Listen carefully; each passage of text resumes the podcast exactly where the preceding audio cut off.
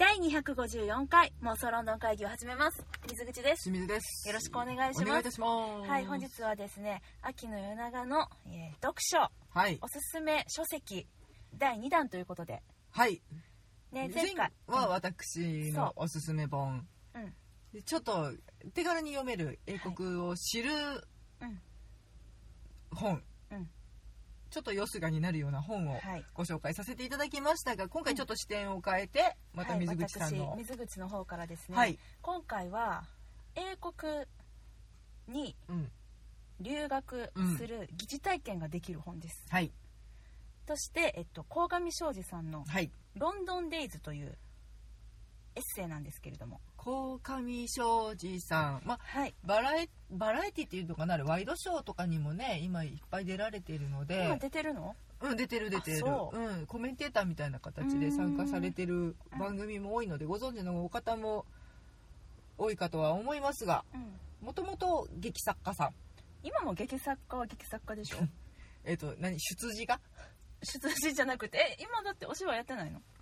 いやいやいややられてるよ。もともとはってそういうあのじゃなくてね、うん。一番最初にやられたのが、ね、あ一番最初がってこと？うん。うん。ですね、はいはい。うん、第三舞台というそうですね。劇団をやられていた、あのー80年代から90年代にかけての,、うん。あのいわゆる小劇場ブームはい。をもう牽引された方ですね、はい、のうちのお一人ということではい。私はですね実は彼の舞台うん。は生で見たことないんじゃないかな。あ本当。というそうなんです。うん。なんですよそうねか。だって私と鴻上庄司さんのさ初めての出会いって何か知ってるしんちゃん。知らん。どこで出会った居酒屋で見かけたとかそういうの？彼にお会いしたことはないんです。彼の作品との出会いですね。作品との出会い、はい。まあ、でもうちらがの年代がもうなんというか、うん。ブームの最最後といそうだね。う言い方もおかしいね、終盤。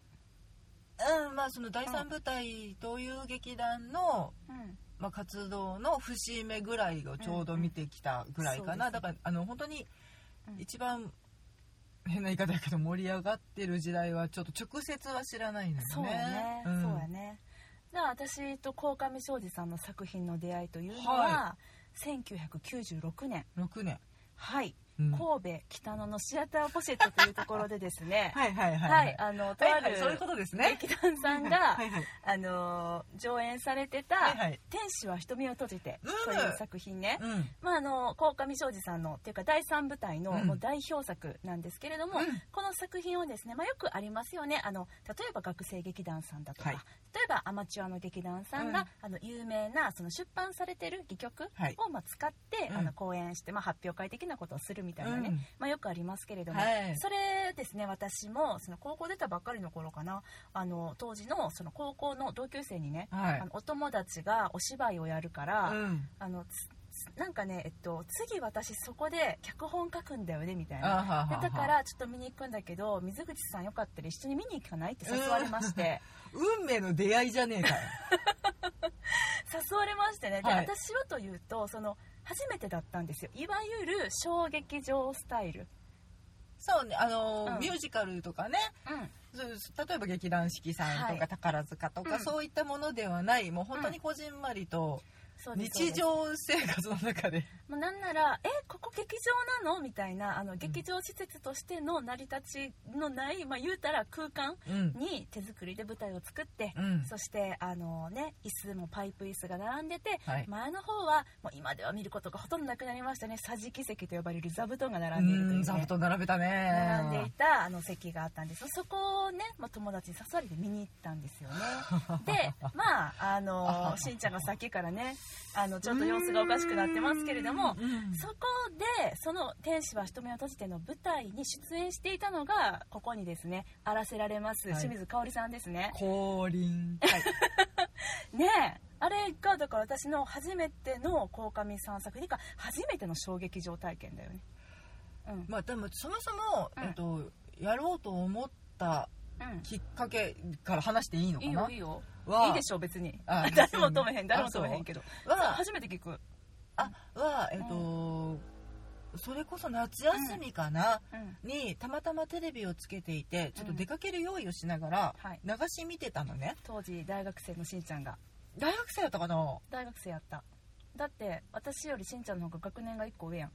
いや公演を決めたのはもうちょっと前やねんけど。あ決めたのがね、うん。あそっかそっか。うん、でなんか高校の時にうん、そうそうそううん。出かける用意をしながら、何何気なくあお芝居やってると思ってつけた、ね。うん、のが BS で中継してたうん「えー、と天使は瞳を閉じて」という作品のエディンバラ演劇祭参加のド,、キュメンタリー半ばドキュメンタリーこういうことをやって、劇場がこういうところでっていうのを合間に挟みながらお芝居を見せるっていうテレビ番組でやうん。やって、で出かける用意をしてたのに、はい面白すぎて動けなくなったのよ。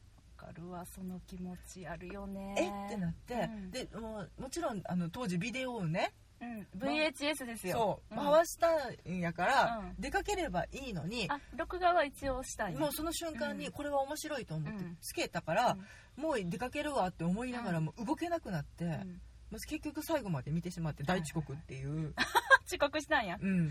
最後まで見たってことはさ結構な遅刻じゃない？うん。でもまあなんか友達ん家に行くとかそういう予定やったかやつだったかな。ら全然あのそんななんか仕事とかそういう感じあじゃなかったのので融通が効いたので助かってんけど、なんかその、まあ、公演イギリスで公演をするにあたってうん。こういう改編をしましたよとか、はい。例えばちょっと英語のセリフを挟んでいくとか、うん。字幕はこういう形で出すとかうんであとはそのエディンバラの演劇祭はこういうフェスティバルですよとか、コベントガーデンに乗船に行くっていう、情報宣伝いわゆる乗船宣伝に行くんですね、そうそうパフォー。今度エジンバラでこんなお芝居しますよ見に来てくださいっていう宣伝をコベントガーデンにしに行った。そう。ん。うだから今考えたら許可がいる話やと思うんやけど、それでなんか、えっと、パフォーマンスシーンうんダンスとかうん。ちょっと面白いシーンをかいつまんでそこで上演して皆さんに見ていただくようにうん。どなんか宣伝をされているシーンとかを見て、うん。なんて世界があるんだろうってはい。私も小劇場ちゃんと見たのが初めてで、いやね。劇場に行ったことは何回かあるけどしんちゃんもともと宝塚からの人だもんね。宝塚とかそういう、うん。まあ劇団四季さんとか、うんそういうのは見たことがあるし、小劇場のお芝居も、うん。なんなら見たことはあるんやけどそうだよね。劇団新幹線とか見てた？それは後か。あじゃなくて、もう本当に神戸のそのシアターポシェットとかでやるようなお芝居、あの小劇あもうなんか地元の小劇場そ劇団がやってる。高校の先輩がやってるとかあ,、あはいはいはい。とはそのご招待券をいただいて地元の劇場に見に行くとうん。か、キャラメルボックスとか。それはまだまだ。あれまだ先か、うんごめんごめん先走っちゃった。うん。ないうん。うん。見たことはあるけれど、この規模の人たちがうん。こうやって世界に出ていくんだっていうことを初めて体験して、でうん。私がそれがもう非常に面白かったので、演劇部の仲間にビデオを貸して、これを見てくれと、私も見ましたもん。うん。うん。これをいつかやりたいんだっていう話をして、でじゃあ、えっと、劇団を旗揚げするにあたって、うん。まあ、人数もちょうどいいし、うん。私たちなりにうん。どうにかできるものがあるんじゃないかっていうことで選ばせていただいたからもう本当に鴻上さんうん。のその戯曲を読みまくってう、んうんうんうんまあ、大好きなので、まあ、買い集めてたものもあったので、そうだね、うん。有名なところだと、まあ、その天使は瞳を閉じて以外に、うん。えっと、朝日のような夕日を連れてとか、まあえっとうん。あと公演されがちなのはトランススとか。三。人芝居やね、うん、あとはスナフキンの手紙とかはいはい。うん。うん。そういった作品、まあ、全盛期だったのでいろんなところでやってたうちの一つが私たちの劇団だったっていうことね、そうなんですね。あのここでしんちゃんが高校卒業して仲間と共に劇団を旗揚げしたという新しい情報がねはい。妄想ロンドナーの皆さんに、はい。あのお届けできること。でもそのきっかけは鴻上庄司さんです、ねえそうなんですよね、であのーまあそんなねしんちゃんの旗揚げした劇団の公演をうん。私も見に行って、で、まあ、抱いた感想は、あのやめて、うん。今現実を突きつけないで。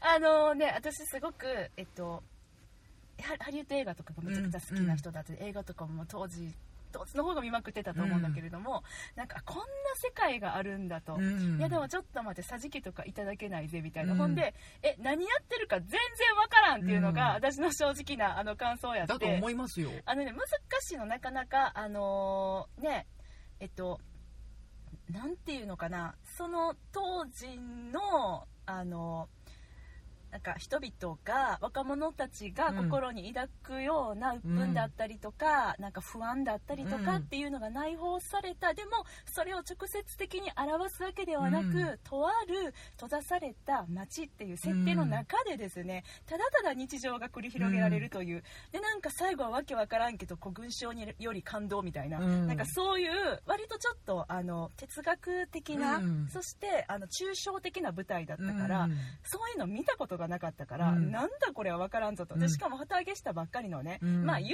たら言うたらですよ。またそんなそうなんですそうなんですがやってるのでより分からんと、うん。ただやっぱりエネルギー的なものは感じて、うん。その作品の持つエネルギーだったりとか、うん。あと、まあ、私はねあのしんちゃんを初めて見た時の感想を言うよ、うんえーっと何これ？あの私の反省会みたいになってます。いやいや薄っと思ってこんなに薄い人がこの世の中にはいるんだと思ってめっちゃ細かったの。今よりめっちゃ細かったよね。いや体重的には1キロ2キロぐらいしか変わらないけまあど、昔から体型の変わらないしんちゃんただあのこうなんていうか肉肉の密度はね変わってきてるのでね。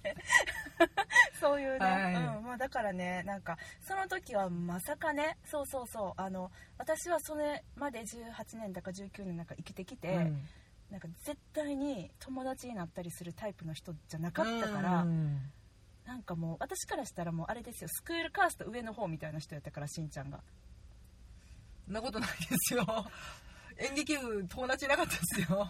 いやいやいやいやそう。まあでねまあ、うん。まあ、いろんな伝説だって面白いからまたいつかねその話もできたらなと思うんですけど しんちゃんに関して。だけどまあまあそんなねあのしんちゃんと出会った初めての作品っていうことで、はい。で、はい、ちょっと前置きが長くなってしまったんですけど、はい。それはですねそんな鴻上そんなってどんなやねん。な何も鴻上さんについての話をしてないんですけれども、はい。あのまあ、鴻上庄司さんがはい。1997年うんから、えーの夏から1年間、はい。ロンドンの、えー演劇学校ですね、うん。うん、に国費留学かなそうですそうです、ん。あの助成金ね、まあ、うん。ちょっとね、あの文化庁問題になってますけれども、はいはい。はい、あのーで留学した時うん。の記録、1年間の記録なんですね。うん。まあうん他にもね野田秀樹さんとかも行かれてたりとか、はいまあ結構なうん。メンバーが行ってらっしゃるうん。のの、結構走りの方かな。そうやねなんか、うん。あのーまあ、言ったら私もだからそのしんちゃんとね、うん。出会ってがそれが1996年のことですよ、で見ててでしんちゃんとも結構仲良くなって、うん。割と私はしんちゃんの家に入り浸るようになってあのーはあはしんちゃんの家にある VHS を勝手にどんどん見てた、私が寝てる間にね。だはい。ってしんちゃん寝ちゃうから、うん。私はひたすら見るっていう、うん。でその中にそのロンドンの、えっと、第3部隊のはいはい。ビデオもあって、それを見せてもらったと思うんだけどね、うん。他にもさいろんな第3部隊のね、うん。あのビデオありましたけれども、うん。うん。でえっとまあそのしんちゃんがさっき言ったようにね、うん。鴻上さんちょっと前書きの方に書かれてるんですけれども、うん。まずこの、えっと、1997年に、うん。まあ、留学をされてるんですけれども、そもそもの始まりというのは、1991年の第3部隊のロンドン公演、うん。さっきしんちゃんが言ったやつですね、エディンバラでの公演ですかね、はい。はい、その、えっと「天使は瞳を閉じてうん」のロンドン公演をした時にですね、あのーその当時に、えーあそうそう。ギルドホール音楽演劇学校に、えっと、結果留学されたんですけども、はいはいはいはい。その先生が観客の中にいらしたんですね、うん。でロンドン公演が終わった後その先生から手紙が来たんです。へえ君の公演を大変興味深く見ました。うん。俳優たちのエネルギーや情熱にロンドンの演劇にないものを感じましたどうですか？ロンドンで演劇の勉強しませんか？西洋の演劇テクニックを学ぶことは君にとって有意義だと思いますよと、うん。その手紙には書かれていて。うん。ただ鴻上さんはその時に断ったんですね、うん。まあ、なんでかって言ったらまあ1991年。うん。めちゃくちゃ劇団が忙しい時期で一一番売れてた頃やね、うん。もうもうね多分劇場を2年先3年先まで抑えてる状態ですうんうんうねん。そうそうそうあとはまあ彼的にははあ先生じゃなくて生徒として恋だみたいな、うん。そういう気持ちもあったそうなんですけれどもね、うん。でいろいろあってただずっとその鴻上さんの中にうん。ロンドンの演劇メソッド。っうん。ロンドンでの演劇どんな風に作られてるんだろうっていう思いはずっと残ってたみたいで,、うん。でそうこうしているうちに、まあ、第3舞台すごくあの有名有名な俳優さんもいっぱいいるけれども、その俳優さんがその、えっと、日本で上演される、うん。ロンドンとかその世界からその演出家さんを招聘してやるようなうん。公演に出演されるようになって、うん。それを見に行って、うん。で違う演出家さんなんだけれどもその、えっと、役者さんの出られた役者さんたちの話を聞いたら、うん。どうやらメソッドがなんか同じだぞとうん。いうことに気づき始めて、もうますます気になって、うん。もうずっとそのタイミングを探したみたいなんです。ロンドンで、ね。うん演劇の勉強したいっていう風うにん。ずっと思うようになったんですって、うん。まあ、第三舞台でね、うん。今はもう本当に有名になられた方筧敏夫さんとか、はい勝村政信さんとか、うん。あと松重豊さんとかも出られてたりとか。ねそうやったね。うん。本当にね皆さん今活躍されてる方が多い。もともとうん。あれ？渡辺一慶さんは新幹線か。一慶さんは新幹線。でもあの頃ね結構あの交流があうんって、フレキシブルにみんなうん。ね、出演し合ったりとかしてたから。ううんんうんうん。がまあそうですね外部出演が増えられたじ、時でもあったから、うん。で第三舞台の方々もともと早稲田の劇研出身なので第三って早稲田だっけ？早稲田なので、うんうんまあメソッドあるけれど、ね。オリジナリティにあふれたものというか力任せな部分も確かにそれがうんまあ日本の演劇界では評価されて、うん。なんか独特の表現方法だったりうんっていうところはもちろんあったんやろうけどただそのロンドンのうん。ようなその400年以上かけて培われた、あの確固たるメソッドではないねところで勝負をされてたからね。うん。まあ、どちらかというとそう、まあ、大前提の話にはなるけど、うん。その日本において今日本独自のうんその確立されたうん演劇舞台のメソッドっていうのはうんないんですね。うん。なのでみんなそれぞれがオリジナルに独自にあのいろんなところから取り入れてきたものを使ってしている、もちろん歌舞伎とかっていうのはうん。伝統芸能として残ってるけれども、それはちょっとまた違う話で、うん。そのいわゆる、えー、とセリフ劇うん。ですか、うん。近代になってあの起こったそのお芝居っていうのは、うん。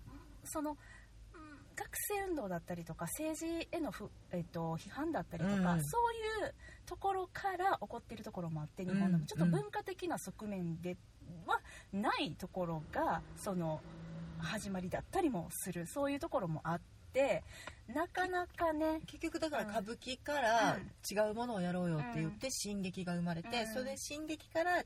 違うことをやろうよって言ってアングラ芝居とか、そうですね。そういったものが生まれて、でそこからまたうん。逸脱したうん。ことをやりたいって言ってうん。小劇場ブームが来てるので、ちょっとそこで、えっと、なんというか一旦こう全部リセットされてきてるっていう成り立ちはもちろんあるのよね。うん。だからそうなんか文化的政策としてうん。日本がこれが演劇のメソッドこれをなんか引き継いでいこうこういう方法でやるといいお芝居作れるよみたいな、うん。そういうのを教えてくるなかったからみんななんかこう現場叩き上げみたいな、うんだうん。だってそういう教育機関がないしね。ないない。その専門学校レベルうん、大学レベルで教えてらっしゃるところはたくさんあるんだけれど、でも結それも局ね。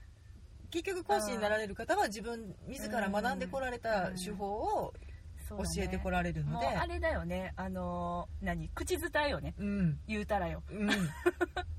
なんかこう、ね。明文化されてないというか、うん。テキストがあるわけでもないし、うん。まあ、それこそなんか、えっと、ウイロウリっていうのをやるらしいよとか。あー口の回転を良くするためにね。早口言葉のね、はい。歌舞伎の,、うん。あの18番に入ってるやつですけど、をやるといいらしいよとか 腹筋を鍛えるらしいよとか。そうだね、うん、なんかそういうところから、なんかちょっと始めてるのもが、うん。まあ、日本の小劇場の特徴でもあるので、うん、そうそううそう、ん。まあ、そういうところで戦ってこられた方だからね。そうなんですようね、ん。だからなんていうのかなあのーもう逆にね、うん。その鴻上さんがその97年に、うん。えーロンドンに留学するってなった時、私もしんちゃんもそれをリアルタイムでそのニュースを得たんだけれども、うん。え鴻上さんなんで今更ロンドンにっていうのがうん。うん。すごくあったんだよね、うん。そのえっともう私らからしたらさもう日本でもう第一線突っ走ってる、もう一番の売れっ子さんですからね。そうそうそう。にえなんか勉強しに行くとかどういうこと、みたいなうん。気持ちすごいあったしで当時その時にね鴻上さん39歳うん。だったのね、うん。うん、で今になったらその鴻上さんの気持ちっていうのは痛いほどわかるね、その年になって一旦うん。こう振り返れる余裕ができた時にうん。あれちゃんと学ぶべきだったなっていうのはね非常によくわかるごいわかるんですよね、うん。あのー実は私も、うん。そのえっとまあそんなねしんちゃんが出ていたお芝居をきっかけに、うん。お芝居の世界に、うん。まあ、あの足を突っ込みまして、かわいそこから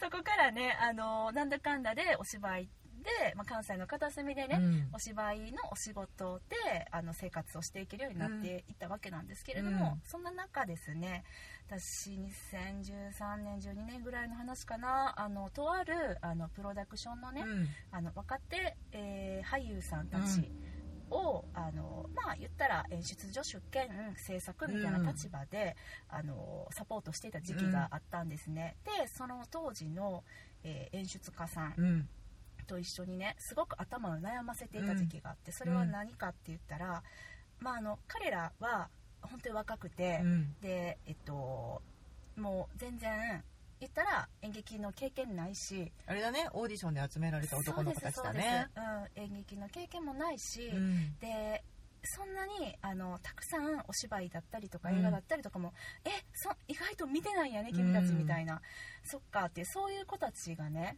まあ、私らはパッとその彼らの演技を見て、うん。ダメっていうのは分かんねんうん。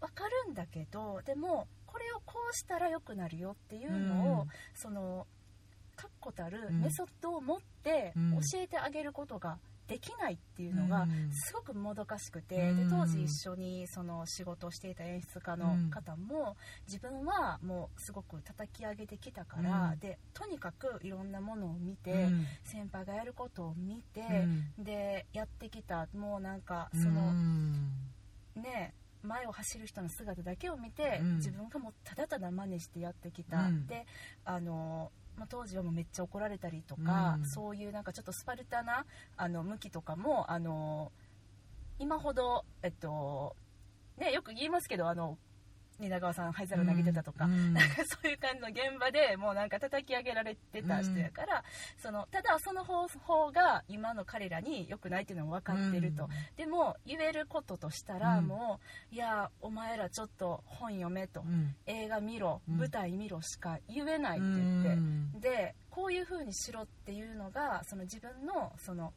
えっと、経験の中に、うんあのない知識としてないっていうのが、うん。すごく今演出家としてもちろん演出家やから、うん。別に技術指導をさするために呼ばれてきた人じゃないんだけれども、でもその言葉を自分が持ってないのがうん。すごくもどかしいってう言って、ん。で私もすごくその気持ちは分かって、あ同じですって私も別に何かこう演劇に関してのあのなんやろなえっとまあ、日本のねうん。演劇学校行ったらもう大学とかねああんなんはって言ったら失礼なんですけれども、うん行ってたとしても、うん。それは結局あのなんかこう歴史がこう刻まれてきたうん。何かこうメソッドに基づいた授業ってわけではないのが多いのでね、うん。だからあのもちろんそれも言ってないけれども、まあ、言ったらその時にはもうロシアだったりとか、イギリスだったりアメリカだったりに確立されたうん。演技のメソッドがあるっていうのを自分も分かってたから、うん。でもそれを日本で受けることができないし、うん。めっちゃ私が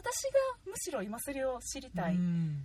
けどまあそれも時間もないし、うん。で今の目の前の彼らをどうにかしてあげるためにはどうしたらいいんやろうってすごく悩んだ時期があって、うん。もどかしかったのね、うん。で、まあ、私にできることといえばあの分かりやすく彼らに分かってもらうためにはうん。と思って、まあ、本屋さんに行って、うん。いろんなあの演劇メソッドの、ねうん。本をあの見てうん。で、まあ、本屋さんにはね結構あのいろいろあるんですよね、でまあまあ難しいやつもあります、うん。あの、えー、と名前がよう言わん人ね。あのスタルスス。タニフラフス、うん、スタニスラフスキー。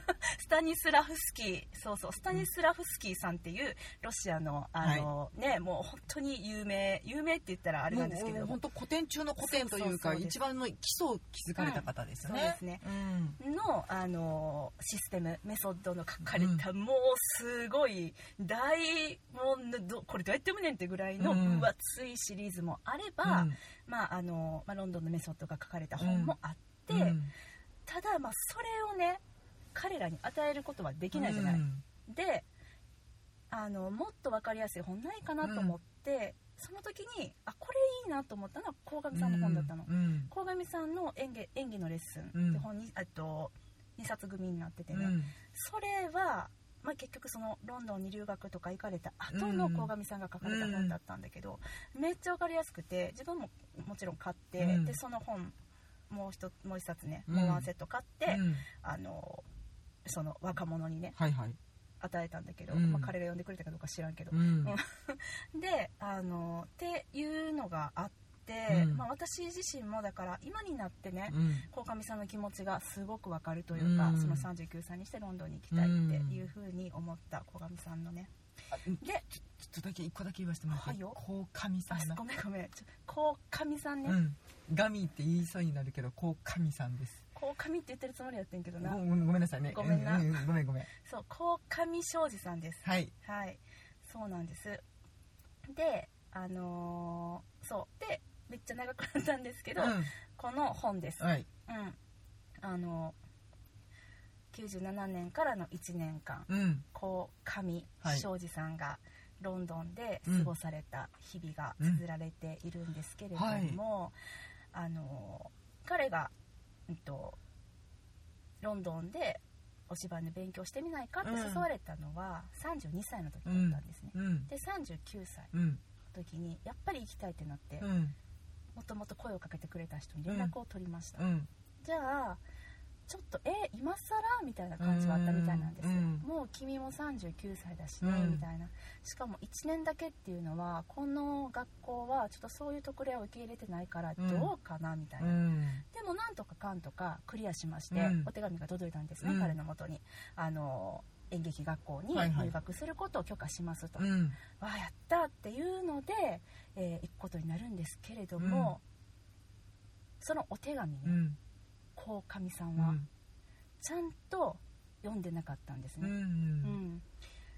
その手紙を全部ちゃんと読んだのは、うん。えー演劇学校始まる、えーオリエンテーションが終わった後かな前日かなぐらいに読まれたんです、うん何が書いてあったか。うん。まあ君の1年間の入学は許可します、うん。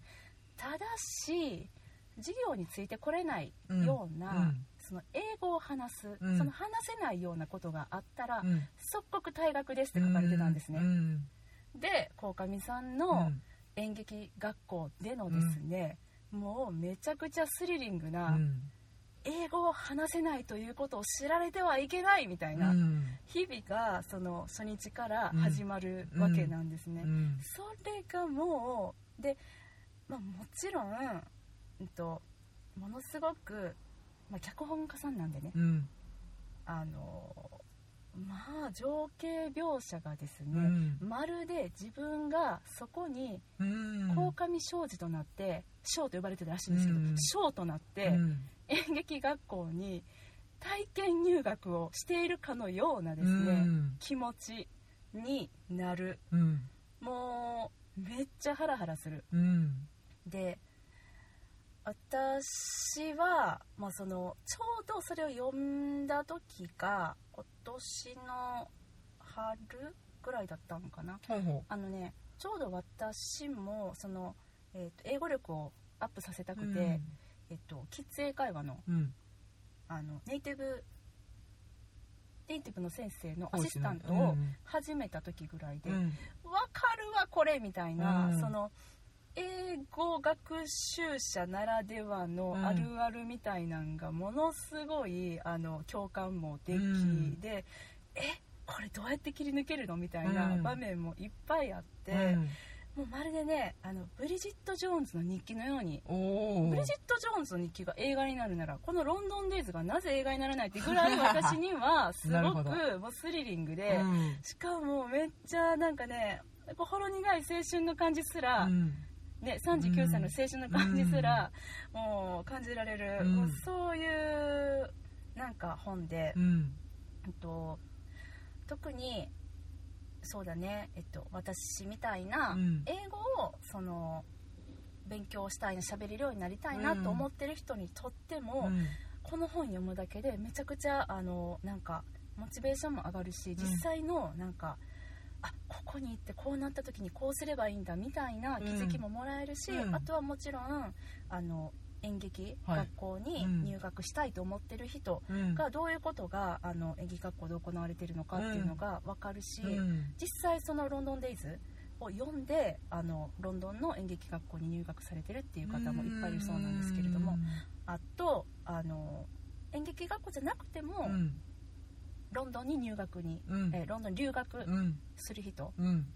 にとってこういう日々があの待ってるんだなみたいなのがすごくあのよくわかる本当にあのロンドンでの1年間の生活をうん。疑似体験できる、うん。そこに出てくるキャラクターがもうめちゃくちゃあのなんやろ面白いというか興味深いというか、うん。人々でもうねあの私は一晩で一気読みしてしまって、うん。うん。っていうそういう本です。はい。まあえー、と鴻上さん留学されてる当時にずっと「アエラ」で連載をされていて「うん。ドン・キホーテ」シリーズっていうエッセイ。SPA じゃなかった。あ SPA やっけ？うん SPA。SPA か。私で。バイト先でずっと読んでた。あ SPA があって。失礼しました。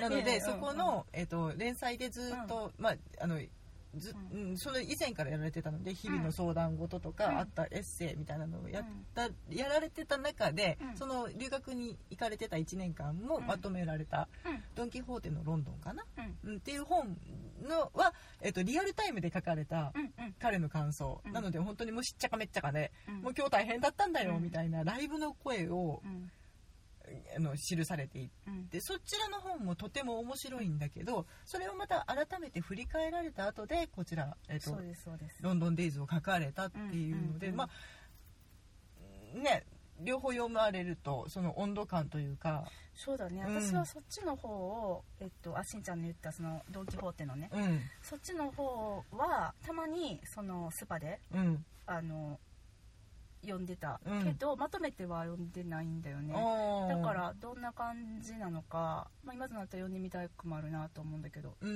ん。なんか動物園に行って大変だったとかあっていうの？動物園はもう毎週出てくる、うん。このロンドンデイズでも、ね、なんか携帯模写するとかっていそう課題があってとかっていうのを、うん。まあまあライブで書かれているのとふまあ後で振り返って自分で実践してから、うんうん。まあまあその効果というか、うん。うん、成果を体験されてから顧みられるっていうのと、ね、両方読んでみるのももちろん面白いんだろうなと思う。うんうんうんうんううんん。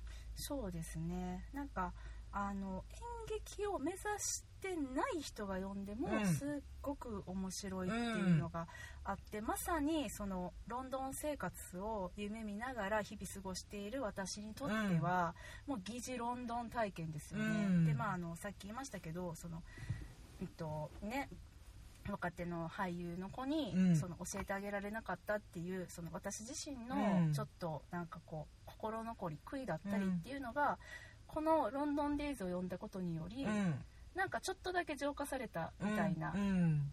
気持ちもあって、うん。あなんか鴻上さんありがとうっていう気持ちはすごく大きいですね。でこの「ロンドンデイズ」もともとその単行本として刊行されたのは、うん。もうかなり前の話なんですけれども、去年かな？に文庫化したんですね。私はそのタイミングで読んだんですね。してたね。うんうん。うん、そうそうそう。であの実はえっと去年だから2018年か、うん。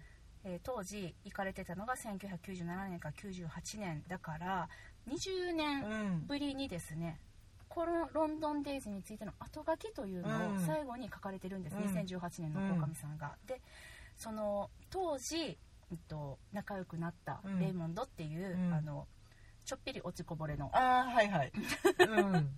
ね、うん、あの彼と再会してるんです、うん。でその時の話っていうのが後書きで読めて、うん。なんかねそれ読んだ時にもうめっちゃ泣けてうん。うん。なんかその20年の日々だったり、でうん。レイモンドとその20年間全く会わなかったってわけじゃなくてちょくちょく会ったりとか、うん。あとあの一緒にロンドンで公演やったりとかっていうこともしてみたりししたそうなんだけれども、なんかそういう後日談的なところもうん。含めて、すごくこの文庫あのいい本だなと思って、うん。いろんな方におすすめをしております、はい。うん。ちょっと私も改めて読みたくなったねうん、ぜひ読んでほしい、うん。めっちゃなんかそうほんまにただの日ただのって言ったら日記形式でね、うん。何月何日こうこうこうしたうん。何月何日こうこうだったってういん。う、ねブリジット・ジョーンズでしょ、うん。うん。そういうことね。うん。うん。そうなんです。すごくねうん。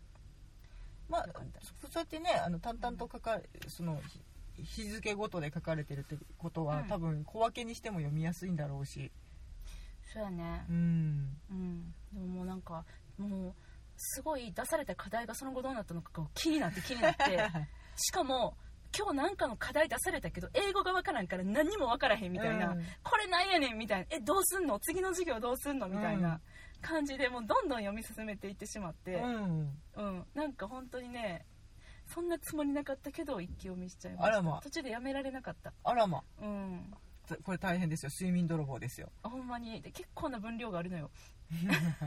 なんかあの最近私ビジネス書ばっかり読んじゃってたから、なんかそのエッセイとはいえ、うん。割とそのビジネス書系に比べるとあれってもうサクッと1時間で読めちゃうやん、うん。2時間もかかんないかもしれない、うん。1時間ぐらいで読めちゃうかもなんですけどエッセイ割と分量があったんで、うん。一晩かかって読みました。大津、うん秋の夜長本ですな。そうでまた描写がねもうこんなんプロの方に言うの失礼なんですけどまあうん。お上手、うんそりゃそうですわ。もう情景が全部浮かぶ、うん。うんのでねもう緊迫の初日からうん。本当にあの自分が演劇学校に入学したような疑似体験をうね、ん。楽しんでいただけると思うのでぜひよかったら読んでみてください「はい。ロンドンデイズ」とはいい。う作品で鴻上庄司さんうん。